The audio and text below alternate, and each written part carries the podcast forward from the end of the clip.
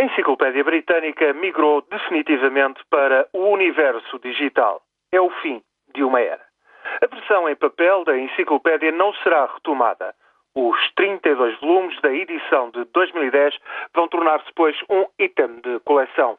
Os derradeiros tomos de uma publicação que fez história.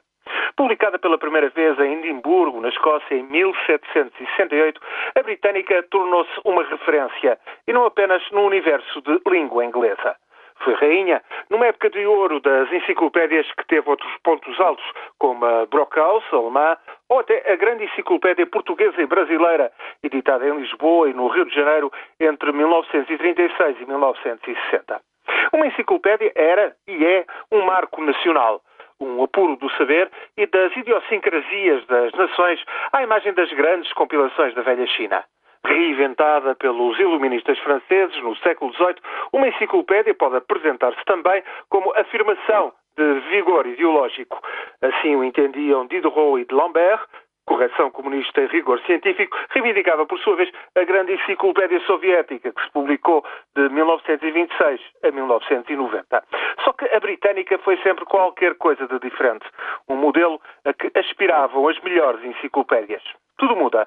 E a empresa norte-americana que publica a Enciclopédia Britânica, controlada por sinal por um financeiro suíço, faz tempo que começou a adaptar-se ao digital.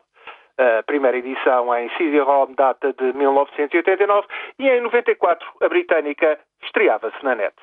As tiragens em papel caíram de 120 mil conjuntos completos em 1990 para uns mero 12 mil da derradeira versão de 2010. Algo se perde na transição para o digital ainda que a facilidade de busca, revisão e atualização ou exemplificação com sons e imagens animadas sejam, obviamente, vantagens notórias. Só que passar os olhos pelas páginas de uma enciclopédia, descobrindo maravilhas ao caso, acariciando o papel, é qualquer coisa que marca as pessoas. Quem quiser, quem puder, continuará a busca com outros recursos. Mas ao deixarmos o papel, estamos também a perder qualquer coisa de que provavelmente só sentiremos a falta daqui a muito, muito tempo.